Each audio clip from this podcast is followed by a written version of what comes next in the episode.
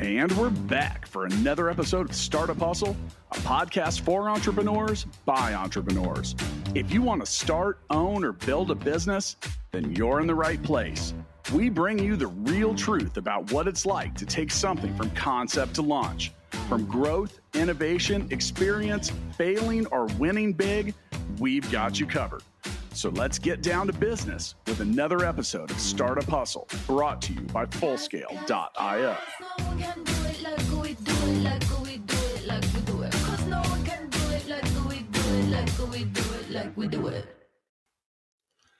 And we're back, back for another episode of Startup Hustle. Matt DeCourcy here to have another conversation I'm hoping helps your business grow.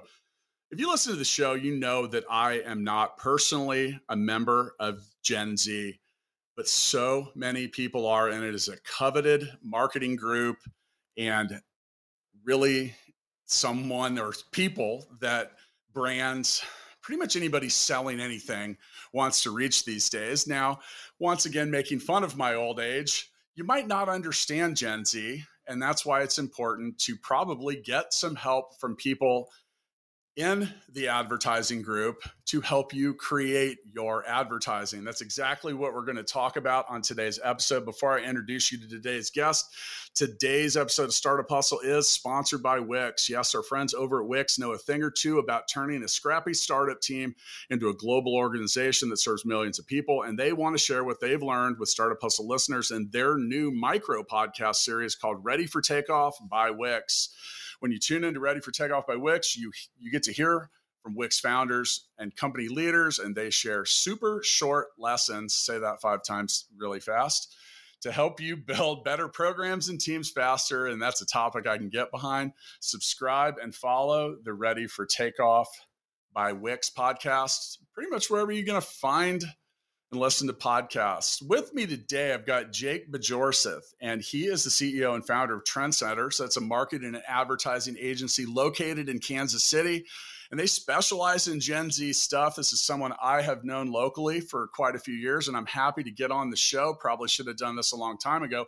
I'm not going to try to it, you know, their web domain is not just trendsetters dot com. It is spelled a little, little differently. Do me a favor, scroll down to the show notes and click that link so you can get a little bit of reference about what they do. Straight out of my hometown of Kansas City, Jake, welcome to Startup Hustle.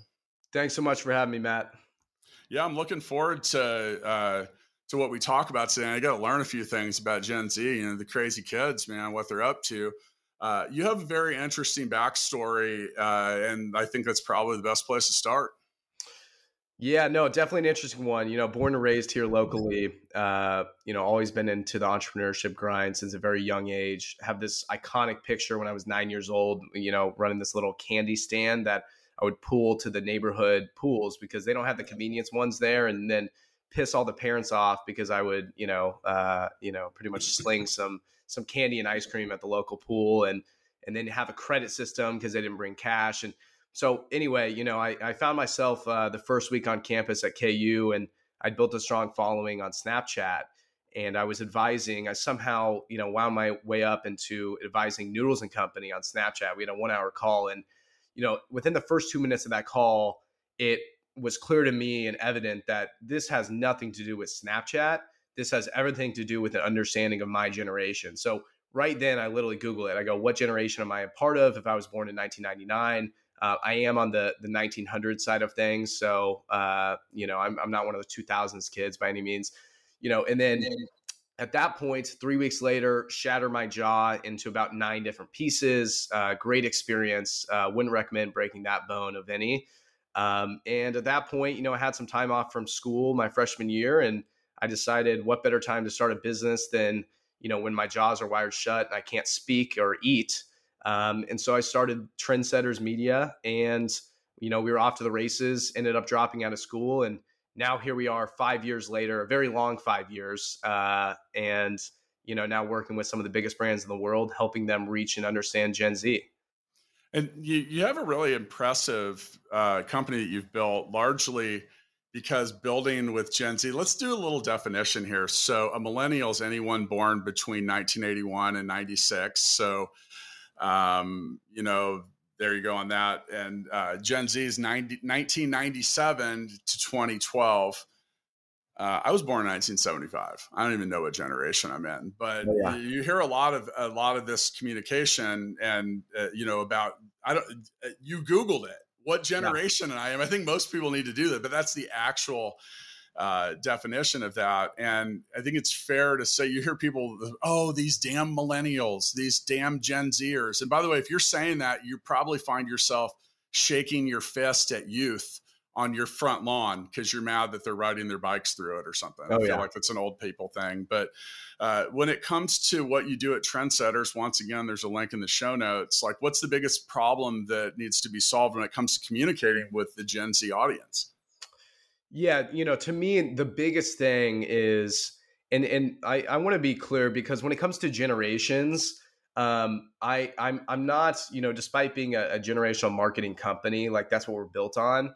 I'm not a buyer that generations have like much crazy variance or commonality even within that that generation necessarily, um, because the youth are always going to operate and act a certain way. And you can go back for the past one hundred fifty years. Youth tend to have these set of characteristics, and it doesn't matter what, you know, generation you're looking at. That's just the difference between being eighteen years old and forty-five years old. There's your reality of of the world. But all of that said, the difference is, technology shapes our consumer uh, habits. And when you have a generation that doesn't know a world without the internet, and they're literally born and they have one hand, you know, on their parents' breast or on their mom's breast, and the other hand on, you know, an iPad or an iPhone, like immediately out of the womb, what you see there is their consumer behaviors shift, uh, you know, instrumentally. And so, you know, the biggest thing I see with with brands, uh, particularly in this space, is just a lack of fundamental understanding for how they consume as consumers. Uh, how are they making decisions on their purchases? You know, not just the social media aspect. To me, that's a piece of it. And I think our generation, we even look at social media a lot differently, not just our, our consumption habits in it, uh, but even the reason for why we're purchasing products, purchasing services. Um, so the biggest thing is just a fundamental understanding of why things are happening. And I think some of what you're saying, all right, so the notes that our production team provided say differences that Gen Zers will be known for: less validation, expectations. Well, I think that's true for anybody that's an early buyer. I think the older you get, the more finicky you are. Maybe you've bought some stuff that didn't work out and you're a little yeah. jaded, or I don't know. Is it fair to say that usually the, the, an expectation is you get a little better at financial management when you're older? Uh, yeah. More in, so the next, all these next things are, are these next things on the list. I just think this is just young people in general throughout the history of the world. More independent, more entrepreneurial, more communicative, and more competitive. Yeah. Um, I mean, that's, I, that, I don't see the difference between, I don't think that that was when I, however old I was, when I was twenty, that felt the same way. Yeah. Um, but do, do you think that that's kind of, are there some general rules of thumb that apply to reaching Gen Z that would have applied to a millennial or the other people, given they were that age when you're trying to communicate with them? Yep. I, I think there's strong crossover, and I think there's, there's something to note. You know, there was a report that came out in early twenty twenty from Ogilvy Consulting. Uh, and the first bullet points or, or section in that report was titled "Millennials Lied." And so, uh, you know, it talked about how when you did post shopper analysis of actual, like, you know, it's one thing to take survey data, and, you know, I'm such a proponent against like the headline stuff that includes anything about a generation or survey data, because people will tell you things in a survey because it sounds good and because they they want to do that. But then you look at their consumption habits and it's entirely different. And so it was titled "The Millennials Lied." And the reason was there's a strong gap right now between what is the insights department of the biggest brands in the world determining product innovation from a technology standpoint, from a, a hey, what snack or widget or thingamajig should we launch next? There's this entire insights world that exists that is all based on this survey data, um, of which is rarely accurate. And when you look at post-purchase analysis, you know, we were told that millennials were such a purpose-driven generation. That's why they buy things, right? When you did post-purchase analysis on that, they actually purchased based on that the least of any generation in terms of purpose. And even the silent generation, I'm talking eighty year olds were, you know, buying on those reasonings more than that of millennials. And so, you know, what do we take from this? Well, the big gap is this idea that we can fundamentally understand a generation simply through data and surveys, when, you know, it's our belief and it's our principle at Trendsetters that if you want to understand and reach this generation, you have to work directly with them. And, you know, then keeping in mind too, just the, the, the speed of consumers, there's new platforms every day, there's new trends happening all the time. And so that's indicative of the name Trendsetters, right? We need to be thinking about what's happening next and how is this generation shifting? And I think you have a great point about also where it's happening. You mentioned different platforms. So, you know, making fun of my old age again, yeah. You know, people that are my age, like we're still like, I remember when Facebook came out and I remember having the debate as to whether I wanted to put my energy into my MySpace page or my Facebook page. And I remember because Facebook was new and yeah. People were like, hey, I'm switching. This is cooler. This is better. I'm like, oh, do I really need another platform? But now when I talk to people that are half my age, you know, they're like, hey, you mentioned building that community on Snapchat. And I think if you're trying to reach a generation, and by the way, the harder, the bigger that sample size gets, the harder it is to define anything about them, in my opinion, because we're in Kansas, which, is, you know, twenty year old kids might have a completely different outlook on everything in Kansas as compared to Florida, as compared to Hawaii, or maybe where I have hundreds of employees in the Philippines. Yeah. So, I mean, because technically everyone that's twenty years old in all those places is a part of Gen Z. Yep. So, so with that in mind, you know, I have an interesting thought there. Um, and, and this is a theory and a thread that, that we've really driven with, which is what the internet has created, however, is a global connectivity. I mean, of course, like mm-hmm. we all understand that, but yeah. What is the output of that? What we've seen is consumer habits have been allowed to flourish in this indiv- individualism way.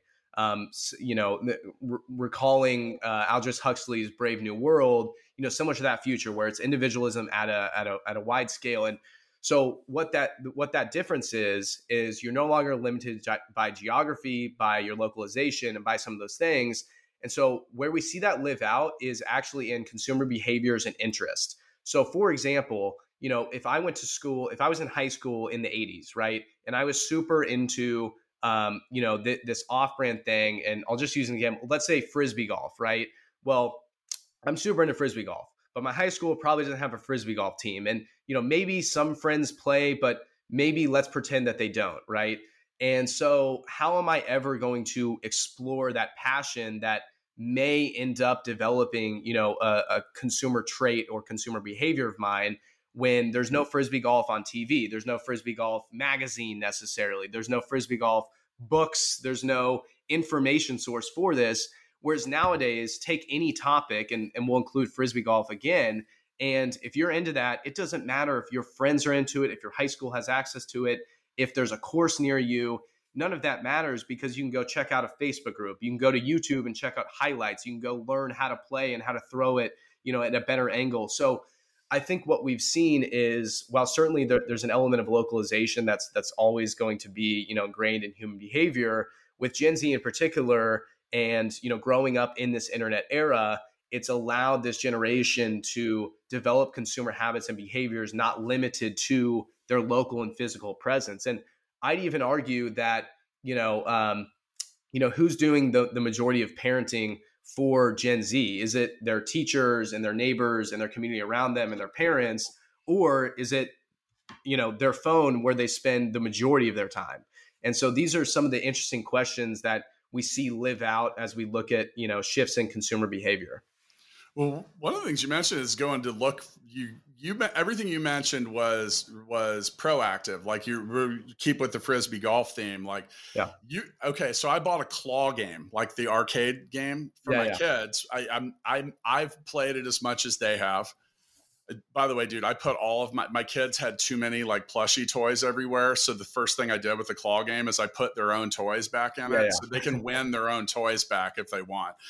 But, but with that, I made a post at one point and I said, this is, it's, I, I've always wanted to have my own claw game, claw arcade game at home. And, and so much of technology. Okay. Now I'm getting, I got YouTube videos being served to me, reels, stories, all of it. You don't even have to look for the community. The tech, the platforms deliver it to you. And, yep. you know, so, so with that, oh man, and I'm way down the rabbit hole. I just had this conversation with my wife. I'm like, do you know how, yesterday while we're playing the claw game, I'm like, do you know how many different amazing things people put in claw games? But but with that, that's that proliferation uh, and things being served up to you that you're interested or maybe are even topical. And I mm-hmm. think from a marketing perspective, that's pretty cool because you, well, it can reduce your ability or need to necessarily be an expert on certain parts of marketing. Yep. Yeah. And, and something that I love, I think, you know, all these algorithms are incredibly sophisticated, but the TikTok al- algorithm in particular, like I've never seen an algorithm better serve up the content that you don't even know you're interested in. And it knows that you want to watch that based off of some complex, you know, system that they were able to design. And what excites me the most about that is that, you know, perhaps we're able to enter an era when it comes to marketing where we can go back to this era of of organic, well, not I wouldn't say an era, but can we get to an era where it's serving up organic content and valuable information and entertainment and education, as opposed to, you know, running ads through Facebook like crazy and worshiping, you know, Facebook Ad Center like it's, you know, uh, the lifeblood of our business, which to many e-com brands has been. How do we get to an era where, you know, instead of the, this paid advertising, is there, there a future where we can rely a lot more on organic and let consumers come to us? And, you know, that that's a lot of the, the as we think about how we market to Gen Z, you know, they're, they're so bombarded with advertisements day in and day out that we see the ineffectiveness um, and just the fatigue of all these ads being displayed in front of them that, you know, a large part of the strategy we look to deploy is that organic content strategy. How do we get in front of them organically and get them interested in us? I think that's one of the biggest differences that I've seen. And I have over twenty years of, of just marketing in general, like everything from like, you know, when, it, when I first entered, like newspapers were still relevant. Like that was actually the best way for me to reach people in mass. Like this is still when having the discussion of how important is the yellow pages. Now I just mentioned two things that are like dinosaurs in my world. Like I would never buy a newspaper ad for Full Scale, and I cert and I'm not in the yellow pages. And you know, but so but the big change here is the creation of content, and that's I mean you all right. So last year I did. A hundred percent of the volume that we did at Full Scale was without purchasing advertising for Full Scale. Yeah. Meaning like, so we actually sold more ads on this podcast than we spent in advertising. Yeah. And that's a, te- so we had a positive marketing budget, which is kind of crazy. Like it, when I was in business school that I, I should mention, I dropped out of. Yeah. um, but if I turned that in to the professor and had a positive marketing budget, there would have been a circle around it that said, come see me. And then probably a conversation of like, dude, come on, there's no one that does this, but people do it all the time. There's, you know, one of our clients is Urban Necessities, which is a sneaker resale brand in Vegas. And, you know, J C Lopez made, built that business into a monster with an Instagram following. Mm-hmm. And, you know, that doesn't cost money, but you got to be after it. You got to create it. And this seems like a good time to mention that I'm also going to put a link to your li- li- literally Jake's LinkedIn, because I want you to follow him because you do a great job with providing content. And even though we're the content marketing idea isn't new, people are so freaking bad at it. Oh, yeah. I mean, they really are. Now, it's a bit of a journey. You got to kind of learn to be better at it, but no one wants to hear your forty-eight second whatever before you talk about what you need. I think one of the big differences, well, first off, create content that's valuable, but I mean, content marketing is, is a, is a very mysterious thing to people that are still stuck in an old school mindset. So, and if you want organic reach, you're going to have to create content at some point because the definition of organic is non-paid. It's earned P R in many ways. And like, that's a whole nother subject, but h- how do you go about creating good or useful content? What are some of your pillars for that? Yeah. Yeah. And I think there, there there's two main things here. One, I want to talk about the, the personal, personal brand led companies. And then Number two, we should shelf what you mentioned on the the creator-led brand, if you will, where you, where you build up a following on social, then you monetize it, because there's some fascinating stuff there. But you know, w- one of the things I'd recommend, especially for young founders, but I think founders of any kind, is if you can develop your personal brand um, into an asset, that's that's one of the most valuable things you can do. Because you know, at the end of the day, particularly if you're in a B two B category, you know, why are people gonna gonna buy with you? And it's so funny because It's it's it's not even a, to me, a derivative of content marketing and S E O and making sure you're ranking here. Like, obviously, it, it's beneficial to have those things, but just from a sales perspective, like the way I imagine it is when I'm pushing out content on LinkedIn, that is my version of spending four hours at the golf course with someone. You know, only now I can do it in a video context and I can push it out there. You know, why would we? You know, back in the day, maybe I know people still do it, but uh, I'm horrid at golf, so I'll, I'll, I'll never, I'll always turn that down. But you know, on a sales trip like that, uh, or something of that nature, what are you trying to do in that? Well, you're trying to get them to know who you are, and so they can trust you, and they can make a buying decision, and they get to know who you are, and you know, what what are you like? What's your personality like? How do you make decisions? Um, some of those things. That's the way I see content marketing. It's not just a matter of me pushing content out there. It's also the fact that that backs up everything we're saying, because I have a stream of content, and within video content specifically, you can tell very quickly what my personality is. And, you know, I can't tell you how beneficial that's been for our business. I'm asked all the time, how were you able to get in front of these, these Fortune five hundred brands? How were you able to sign McDonald's and North Face and Coca-Cola? I'll tell you, it wasn't from a cold email or a case study or or anything. Like, we're bootstrapped. We don't have the we didn't have the case studies for any of that stuff. We weren't able to afford to go to the conferences. What it was was pushing content on these platforms. And then I even at one point in twenty twenty started a C M O podcast because I wanted to get in front of C M Os and I would invite them on. And then sure enough, you build a relationship naturally through a podcast platform. And then one thing leads to another, and you you end up working together potentially. And so to me, that that's one of the biggest assets. And there's this whole build in public trend that's happening on Twitter and other platforms where people, you know, share the insights, they'll share their revenue of their company. I don't know if I'll ever go that far. Um, but, you know, with all of that in mind, I think uh, I think this era of personal brands being involved in the business is it's really beneficial. It's it's our primary recruiting engine, too. Um, you know, so I, I think that's that's something that's huge. You know, I want to talk a little bit more about some parts of that, mainly about the things you shouldn't get frustrated with when you're first starting that route. Because a lot of people say the same thing to us at Startup Hustle, like, wow, man, like you guys have this big audience or whatever. How'd you do that so quickly? Yeah, we didn't. Yeah, yeah. There's nine hundred episodes, man. We started yeah. this shit five years ago. It's been a lot of work. Right. It's been a lot of work. It's been a lot of planning and a lot of improvement. Uh, what can make things a little easier for you is trying out a platform like Wix. And our friends over at Wix, yes, the website and business building platform, know a thing or two about turning a scrappy startup team into a global organization that is serving millions. And they want to share what they've learned with you in, a, in their new micro podcast series called Ready for Takeoff by Wix, where the company's founders and leaders share super short lessons designed to help you build better products and teams faster. Sub- subscribe to the subscribe to and follow. You know, someone pointed out to me you should that not use the word subscribe because people mentioned that that's paid in some cases. It's free, so go follow it. The Ready for Takeoff by Wix podcast. It's available now on Apple Podcasts, Spotify, and wherever you listen to the show. Speaking of shows, don't miss my upcoming special two-part series about validating your app that's kicking off this Friday. I chatted with another fellow Kansas City tech founder, John Rake, about developing apps. It, I get so many questions about how do you validate what you're doing? How do you go about it? And we made that a special two-part series. John came by and did that in studio with me. Episode one titled Building Your App. And the next one is called Testing the Prototype. Now, we were talking about content. And I think with content, you got to do a few things. You got to teach people, you got to en- or entertain them, and hopefully both.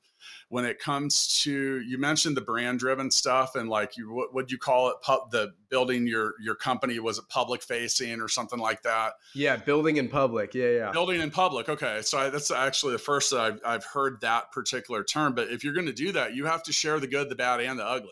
Oh yeah. The, the, the number one, probably the most popular comment is something about this show that I've gotten from people all over the world at this point is, is we, I love that you keep it real, meaning like you're going to tell it. We're real open about what we're good at, what we're not good at. And I think the, the listeners are people. Well, first off, everyone likes to look at the train wreck. Oh yeah, they do. That's why there's a bottleneck when there's a wreck on the highway. It's not because people couldn't drive past it. It's because they stopped to look. But the thing about sharing failure and what you learn from it and helping people grow, first off, that's a very endearing thing, because people say, I've had the comments. I said, well, what do you, what do you like listening to the failure? They said, well, I, it makes me feel like I'm not the only one, because we are speaking to entrepreneurs. And as you're aware, that's a, that's a treacherous path, and it chews people up and it spits them out. And it's very much like a roller coaster ride on every day. So sometimes just knowing that it's not you, like you're not the only person that fails a lot. I fail all the time. And, and so, but these are the things that build that trust and that brand value. And, you know, and then I end up, you know, talk about the usefulness of the content or whatever. We get people that every day there is an appointment with a potential client for Full Scale that is related to Startup Hustle. And mm-hmm. in regards to the cred that you create from that, you go, I will go to tell them, well, this is what we do. And they'll literally be like, hey, I already get it. I've been listening to the podcast for a while. Yeah. And, and from, and you don't have to climb over that, because if someone's coming in and they're cold, they just don't know really what you do or anything. You have to begin to establish that trust, that credibility. And you mentioned with the video or LinkedIn, you're saying, hey, I can accomplish the same thing for for, on a scalable way that I could with one person on a golf course for four hours. Yeah, that's it. You're getting to, people get to know you, but you can't just sh- always tell them, hey, look, I'm the best at everything all the time, every time. Yeah. Cause I just don't buy that shit. Do yeah. you? When you see someone that does that, I'm like, dude, come on. You know, it's fascinating. I've probably posted, you know, and I able, and I'm, I'm repping the, the LinkedIn hoodie right now, uh, from I'm listening. Um, I'm, I'm one of, I was able to get uh, in this LinkedIn creators group, and I'm one of the top one thousand creators on the platform based on how they judge that. I don't know. I honestly, I think they just needed to throw a young person in there. Uh, but you know, I'm honored either way. I got a free hoodie out of it. And you know, out of the thousands of posts I have literally posted to LinkedIn, the one that has gotten the most traction and love was the one, you know, and I'll share some of the insights, but I literally, I think the first line in it is it in it is I was burnt out. And I explain how literally in the span of a month, you know, I have a creative director leave, I have my C O O leave, my girlfriend and I break up, I'm going through all this. And granted, these are first world problems, like who gives a shit? But I just shared, you know, the reality is like, you know, I, I've been doing this business thing for, you know, at that time, three or four years. And God, I would just love to to take a few days off, like just a mental break. But the reality is you can't. And, um, you know, so I think it's it's that acknowledgement and, and honesty um, and transparency that's needed. And I think we're seeing more of that. Um, I think there's been a, an interesting pendulum shift. And obviously hustle's in the name. Like there's very much, and Matt, I would love to hear your thoughts on this. Like there's the the hustle culture, right, of entrepreneurship, which I, I'm very much a buyer of. But it seemed like then that got so much negativity of like, look at all these entrepreneur assholes that don't value their mental health and screw these guys. And now we're, we've, the pendulum has shifted the other way, you know, to, um, you know, it's so anti work culture and it's prioritize, you know, all this stuff and have your whatever. And, and the reality is the answer is in between. But I mean, what are your thoughts on that? Like five years ago, it seemed to be totally okay to say, hey, if you're an entrepreneur working through, you know, a, a global pandemic and you're bootstrapping things, like you should probably be putting in eighty to a hundred hours this just this week. Um, and now it, if I were to tweet that out right now, I would probably get canceled. Um, what are your thoughts on that? Well, the trigger warning. Yeah, um, exactly. Because I'll be honest, man, I, I, uh, I, I don't agree with it. I don't agree yep. with the, the work shaming yep. thing. And I've been through it. And I actually did have this happen in my own Startup Hustle chat group on Facebook when I was in the Philippines last time. Now, look, I'm traveling by myself overseas, and I went to the office on Easter Sunday because all my employees were off. I was the only person there, which in a ten thousand square foot, one of two floors was a weird thing. And I took a picture and I just, I made the comment that I pride myself on, I like, I want to be the hardest working person at my own company. Because yeah. I don't, I don't want to ever be the boss that's like, oh, go to work, and then I'm out on the golf course. By the way, yeah, God forbid you work hard for more than your for people. My own right? business yeah. that I own. Now, look, I I have not accomplished. If you want to accomplish and do big things, it does not come easily, and it's going to be a lot of hard work. And if you think you're going to get that, that like this, the four-hour work week bullshit. Yeah. Yeah. Where yeah. are the easy companies? Let me take yeah. a crack at one, because yeah. there aren't any easy businesses, and you're not going to get to where you need to be. Now, there's a difference between working hard and working smart, and that's a whole nother debate. But I, I don't, I don't get how. I think that it sets false expectations for entrepreneurs.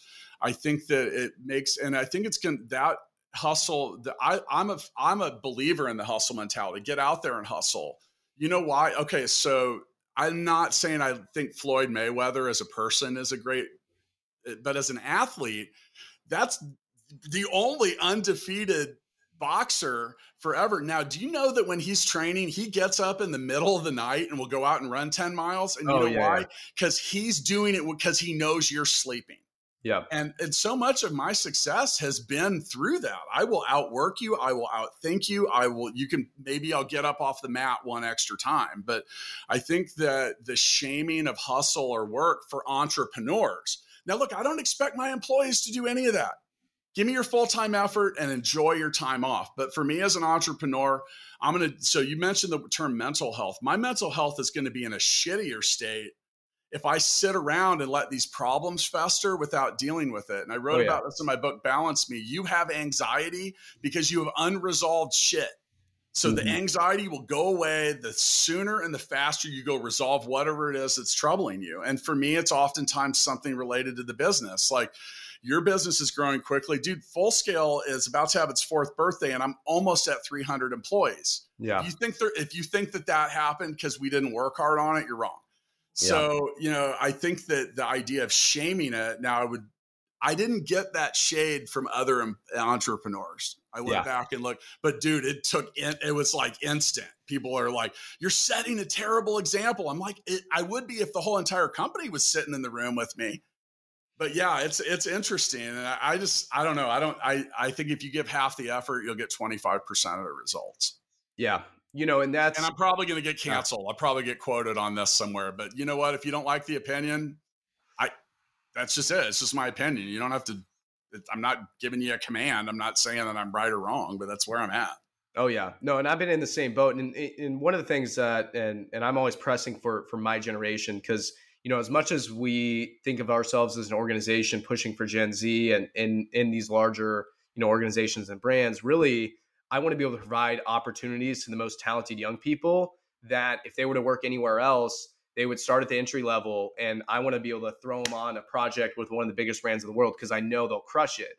And the conversation I have, you know, it, it's not a conversation I have to have with my team because there's an expectation there and there's management. But for those outside of it, I just explain, hey, you know, your, your work, your work capacity has to meet your ambition and it has to do so on the time interval. You know, it's fine if you want to, you know, live on the beach in, in Venice, California, and you want to have this awesome place and you want to be in the best shape of your life and you want to have, you know, an awesome relationship with someone and you want to have a great social life and you want to crush it in your job and you want to make this much money and you also want to have a million followers on TikTok. Like, that's fine. You can want all those things. That ain't going to happen in twenty hours a week. Exactly. And, yeah. but there's a practicality to it. Yeah. And that's my thing is, is you can choose and you, you have to get to the point where you can choose. And one of the biggest, the struggles with, I think our generation in particular is we're used to having, from a consumer perspective, we have everything we want whenever we want. I don't go grocery shopping anymore. I pay the five dollars delivery fee through Instacart.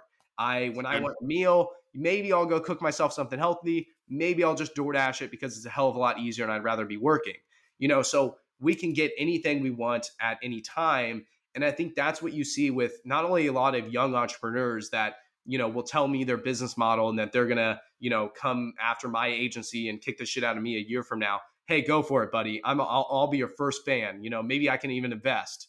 Um, but, you know, all of that said, I, I think it's, it's really important that we understand that when you want so much and you have that ambition, you, you got to be willing to work for it. And that's that's my fear with this generation that I'm always trying to push for is yo, if you want to go be an executive or V P in your company, that's not going to happen next year. You know, you're twenty-four years old. Like, you got to play this out on a timetable and you got to be realistic with it. Or, or you take destiny into your own hands and you can work through it. They say, you know, there's these kind of general rules of thumb that after doing something for thousands of hours, you become an expert or truly a master. To me, I'm just speeding up that process. And, yeah, yeah. and you know, I, I want to say one other thing. I don't want to get too far off on this, but like I said, this is kind of a trigger warning. I think it's really, really dangerous to teach young entrepreneurs that you're going to begin that you're going to start a business and get where you want or need. Okay, first off, fuck your mental health, because you threw it out the window the moment you decided to start a business. Yeah. If you think that you're going to have a peaceful existence as a business owner, you're wrong. Because there's always a fire. There's always something. Like it, my, my wife asked me halfway through COVID, she's like, you seem to be handling this really well. And I said, it's just another problem on a much bigger level. And yeah. that's the thing. There's always going to be problems. But I think that giving people the idea that they're going to start a business. Now, if it's a side hustle, I get it. But if you think you're going to do something full time, you're not going to really build much if you're doing it twelve hours a week. So don't start a business because you want more control of your life. You do not get that until later when you've worked really hard on the business and have maybe found other people that can duplicate, scale, or change your reality. And, you know, because it's going to be hell until that point. Either that or you're just like doing like multi-level marketing and trying to sell cosmetics in your living room. That's not what we're talking about here. If, if you're an entrepreneur and you want to do something meaningful and something truly valuable, and by the way, you're not going to get that house on Venice Beach because you're not going to be able to afford it. Yeah, you don't work yeah. hard. It's really expensive to live there. I got a oh, buddy yeah. that lives up the street. Right, right, right there in Venice. But you know what? Working hard. So just beware. And I think that's, I think we are giving entrepreneurs that impression that they're yeah. going to come in and, and, you know, let's get back to the Gen Z thing. I, we didn't talk about building the audience because you mentioned like, uh, oh my God, dude, I talked to so many people and I'm sure, you know, many as well. And, you know, we laugh. You've built an audience. I've built an audience. I've got a bunch of people that are influencers and wherever you want. And we all kind of laugh. We're like, yeah, we're the overnight sensation five or nine years in the making. Yeah. So yeah. if you're trying to create content and you're trying to build an audience, you need to remember that we all started with an audience of one. Yep. Like every company was like Apple was in a garage at one yep. point. Like that's the, and you have to have reasonable expectations. I worked in the music industry for ten years. And the number one reason that people quit playing a musical instrument is because they're not good right away. No yep. one is, no one is. You got to get the reps. You got to put in the time. You got to be want to, you got to get it, want it, and be capable of doing it on some levels. But you know, when it comes to building the audience, I, I, unless you had prior fame or something else, which took you an audience to build that, you're not going to get on the gram or anything else. And all of a sudden you're just like, psh. Now, when I mentioned Jay from Urban Necessities, now he had a half a million Instagram followers before Instagram was even as cool as it is now. When we went to start his YouTube channel, he had fifteen thousand subscribers before we published a video. Yeah. That is the only way that would ever happen. And it took time to build the other audience. So, I mean, have you experienced the same thing and with other people that you know or other influencers that it's usually a lot more work than people think it is? Yeah. And what's so funny is everything you just said in terms of audience development, when it comes to Gen Z, the same is true at every single level. Like we know that to be true at the S M B and the startup level. But I will tell you the same is true at a Fortune one thousand level. So, you know, take take a brand like like Coca-Cola, for example. Why should Gen Z give a shit? You know, we we haven't grown up in this advertising era where we've seen your ads on T V. You think anyone's actually watching those T V ads? No. The highest traffic during commercials is on Twitter. You know, when you're watching a live sports game, go check the Twitter activity during the commercial breaks. And I can assure you people are on Twitter a lot more than they are watching that commercial. And so, you know, I, I think there are, we, we live in this interesting era where we have legacy brands that have been built over decades, thanks to the, this moat of supply chain and economics and, you know, uh, the high cost of marketing. And now what we're entering is the ability for anyone, any creator with any level of following to start a brand overnight, have a Shopify store and sell it immediately and go compete with the biggest brands in the world. And what I'm so bullish on is, to me, I look at a company like L'Oreal, which we've had a chance to work with. L'Oreal, I don't see your biggest competition as other cosmetic brands that exist today. Your biggest competition is Addison Rae. It's Rihanna. It's the, you know, the, the girl from Kansas City with only one hundred thousand followers, but guess who can penetrate, you know, a small little cosmetic market? If we multiply that out by the thousands of creators there are across the world, all of a sudden we get to a very scary situation. And the retail shelf that we hold and value so much doesn't mean shit to this generation because they'll go buy it online. And so that's what I find so fascinating with this creator-led world and why I'm so bullish on, you know, uh, to me, the future of, of brands is building as an influencer, as a creator or a media brand first, then selling a product and service behind it. And, and so, you know, Matt, I would love to get your thoughts on that as well. Like I'm, I'm so fascinated by this creator economy and the ability for creators to launch their own brands. You know, have you dabbled, looked into that much? Well, I, yeah, firsthand. I mean, it had a lot to do with why we started the podcast. Yeah, and yeah. you know, there's there was a number of different reasons, and you know, we're in this golden age of reach. Uh, so last year, people listened to this show in one hundred eighty-five countries. Jesus. Before yeah. podcasting, I would have had to have had a radio deal with like a Howard Stern kind of thing to have that kind of reach and that kind of broadcast. Now, look. We started this podcast with a two hundred dollar microphone and a used laptop. Yep. If that's the low, that's about as low of a barrier to entry as you're going to find. And now we had to, we had to create it. Now we've been talking about the audience. I think the influencer thing is, but let's set up what the expectation should be for most people.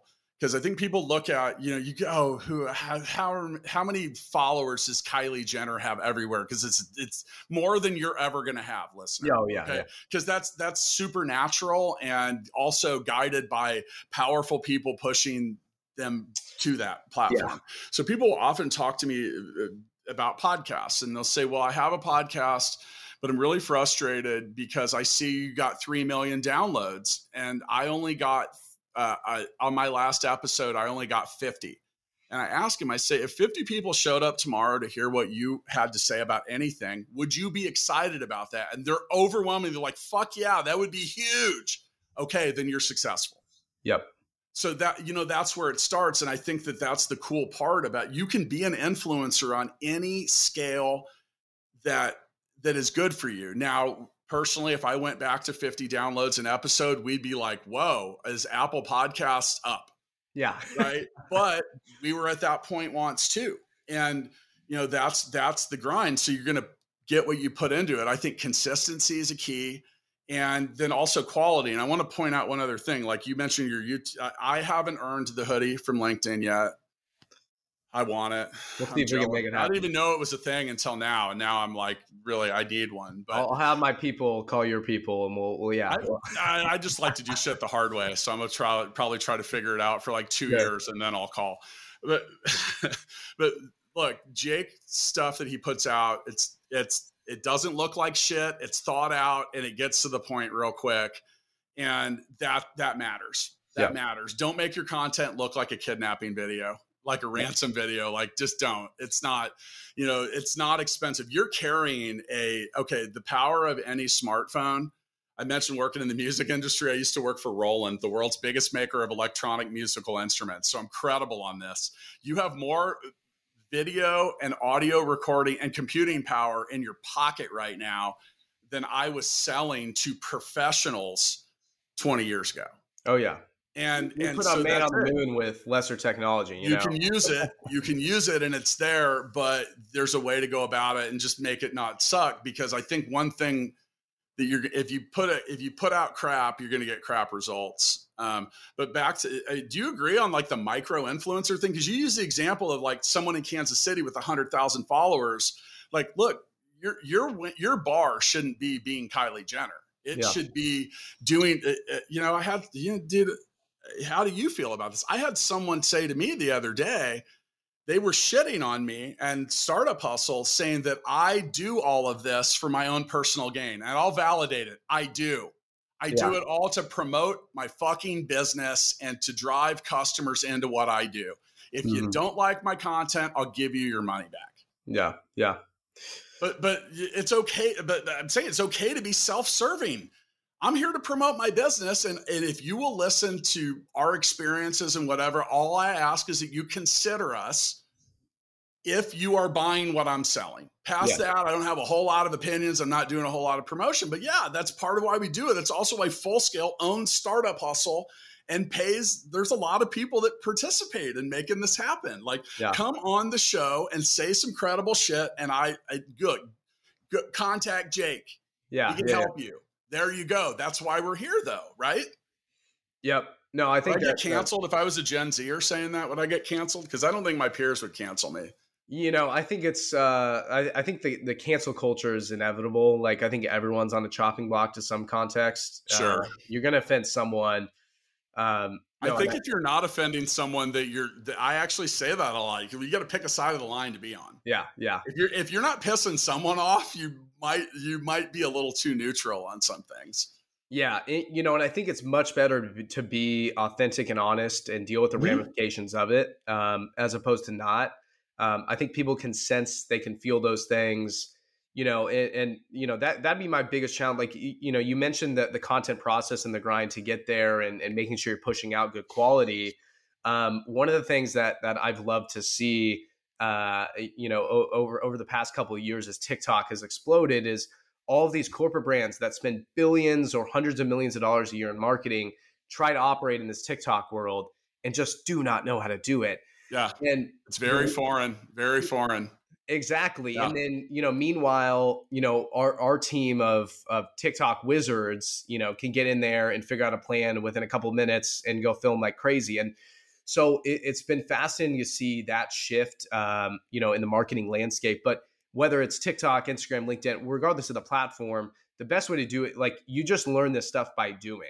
You know, some of my LinkedIn posts, like, I can tell you, I certainly think through them, but it's a lot more intuitive. Like, none of my content is scheduled out. I don't have anything really planned outside of like a, you know, Dropbox with some videos here and there. The majority of all this stuff is more so on the fly. It's intuitive. You know, we're going to have a conversation about this thing. And then I'm, when I'm done with this podcast episode, I'm going to think of an idea and post it to LinkedIn real quickly. And because I've been practicing on it, you know, it's going to come natural.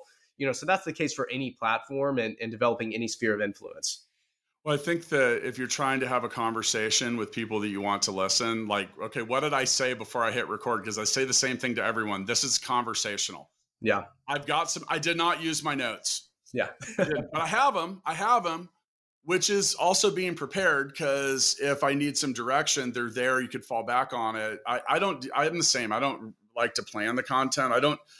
Now, some people are better than that, than others, but I can always tell if you're reading a script or a prompter. I, oh, yeah. I can tell. And, and some of that, just be you. Uh, I want to point out one other thing, because I think we owe it to people to mention that there are some things that people don't want to hear about with your content, especially if they're completely unrelated to your business. And the three that I've always, religion, sex, and politics.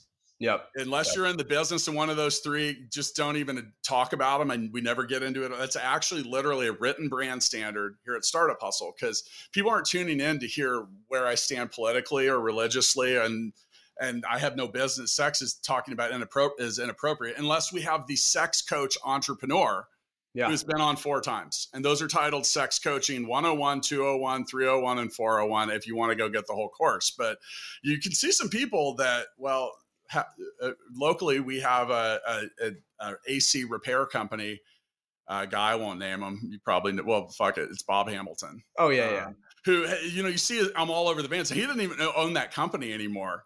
He's not even involved with it. He sold it to someone else, and he ran on a remarkably conservative platform with a very opinionated set of ads. Very. Every time I'd see him, I'm like, I'm cringing for whoever bought his company, because yeah. I, I.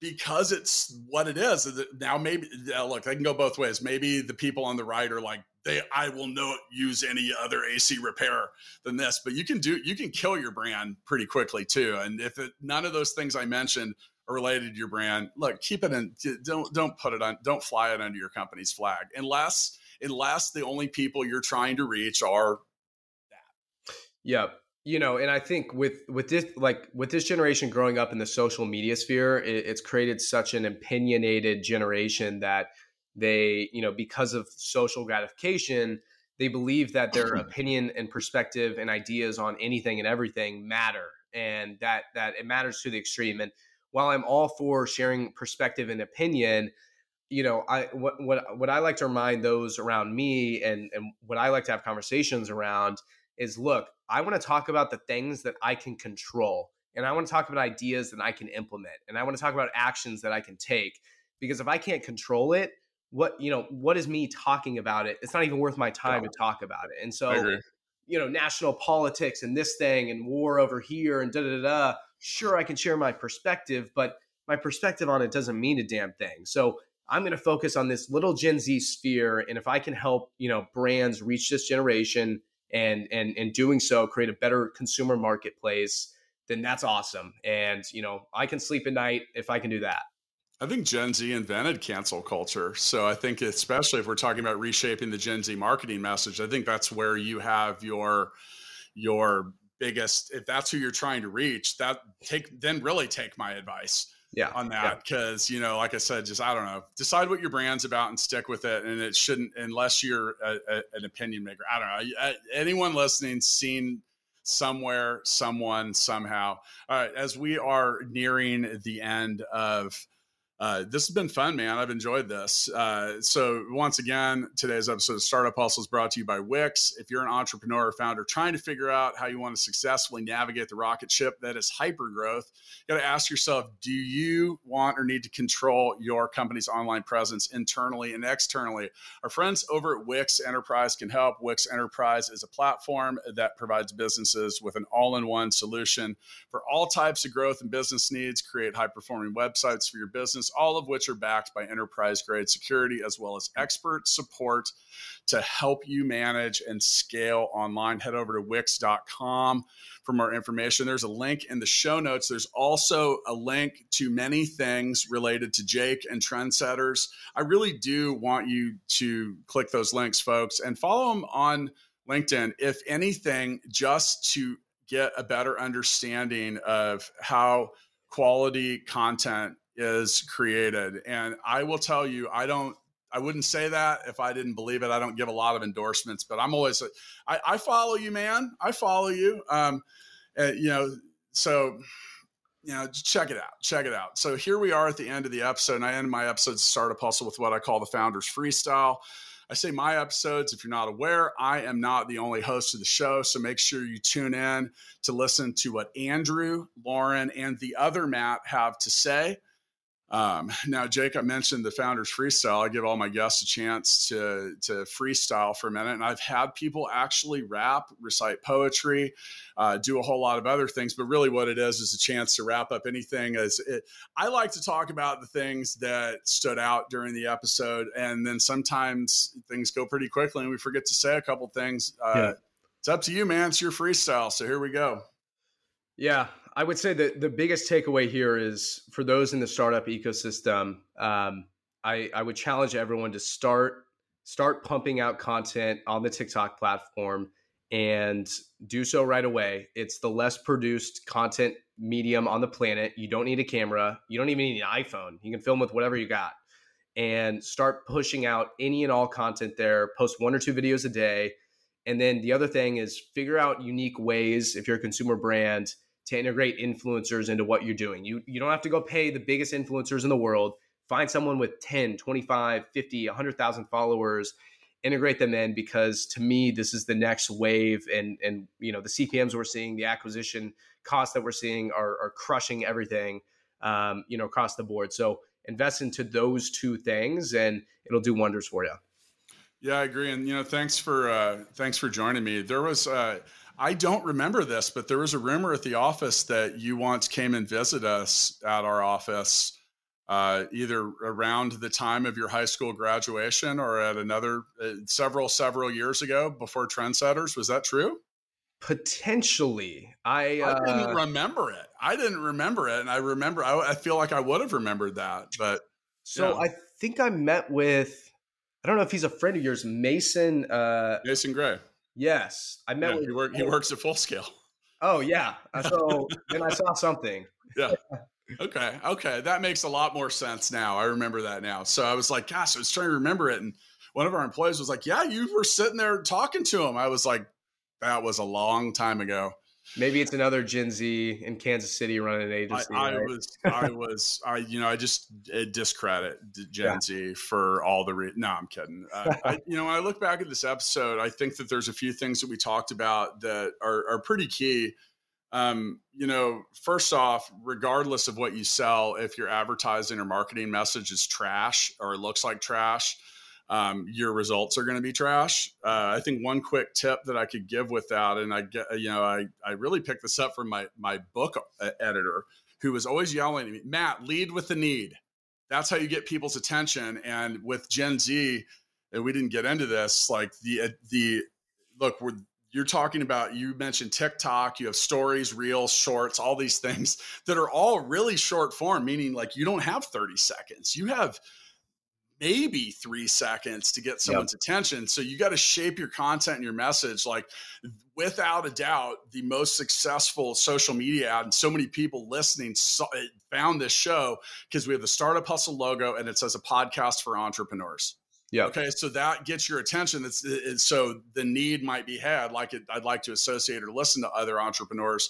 Uh, for Full Scale, it's literally hire software engineers. It can be that simple, but you gotta you gotta get people's attention. If your content or your message, if it takes fifteen seconds to get to what it is, to the problem you solve, the solution you offer, or why the advantages or benefits of whatever it is that you sell or do, you already lost the audience. No one's yeah. like fifteen seconds sounds like a really short amount of time. And it's not, not in, not in the world of the internet. And, uh, you know, and then also if you want to, you know, just try it, man, just look, everyone, everyone that you might follow, listen to, observe, any of that. We all made our first post. We all had our first podcast. We all did our first video, and we all look back at those early posts later with absolute terror. Oh yeah. That we released something that we're like, oh my gosh, was I really this bad? I go back to the first five episodes of Startup Hustle and don't actually, I actually want to put a message on episode one. Cause some people are like, I went back to episode one. I'm like, don't. Yeah. Like, don't like start from the newer stuff back. But look, same way we talked about everything else, it's reps, it's understanding. You're not going to build an audience overnight. And also expect on some levels, you may have to pay to promote that. Just jumpstart mm-hmm. it, figure it out, ask people to share it. And you got to, you got to make an effort. Uh, this isn't like the movie Field of Dreams. You don't just build it and they show up. But yeah. I will tell you one thing, you're never going to get the following. You're never going to get the attention. You're never going to reach the audience you need if you don't put anything out there. Mm-hmm. It's a pr- pretty, pretty straightforward. I think it's a pretty binary thing. So Jake, thanks for joining me, man. I, uh, congratulations on all the s- success you're having with Trendsetters. Make sure for those of you listening to click the link and uh, get some really great advice about how to reach Gen Z. Thanks so much, Matt. Startup Hustle is brought to you by Fullscale dot io, helping you build a software team quickly and affordably. Make sure you reach down and hit that subscribe button, then come find us on Instagram. See you next time.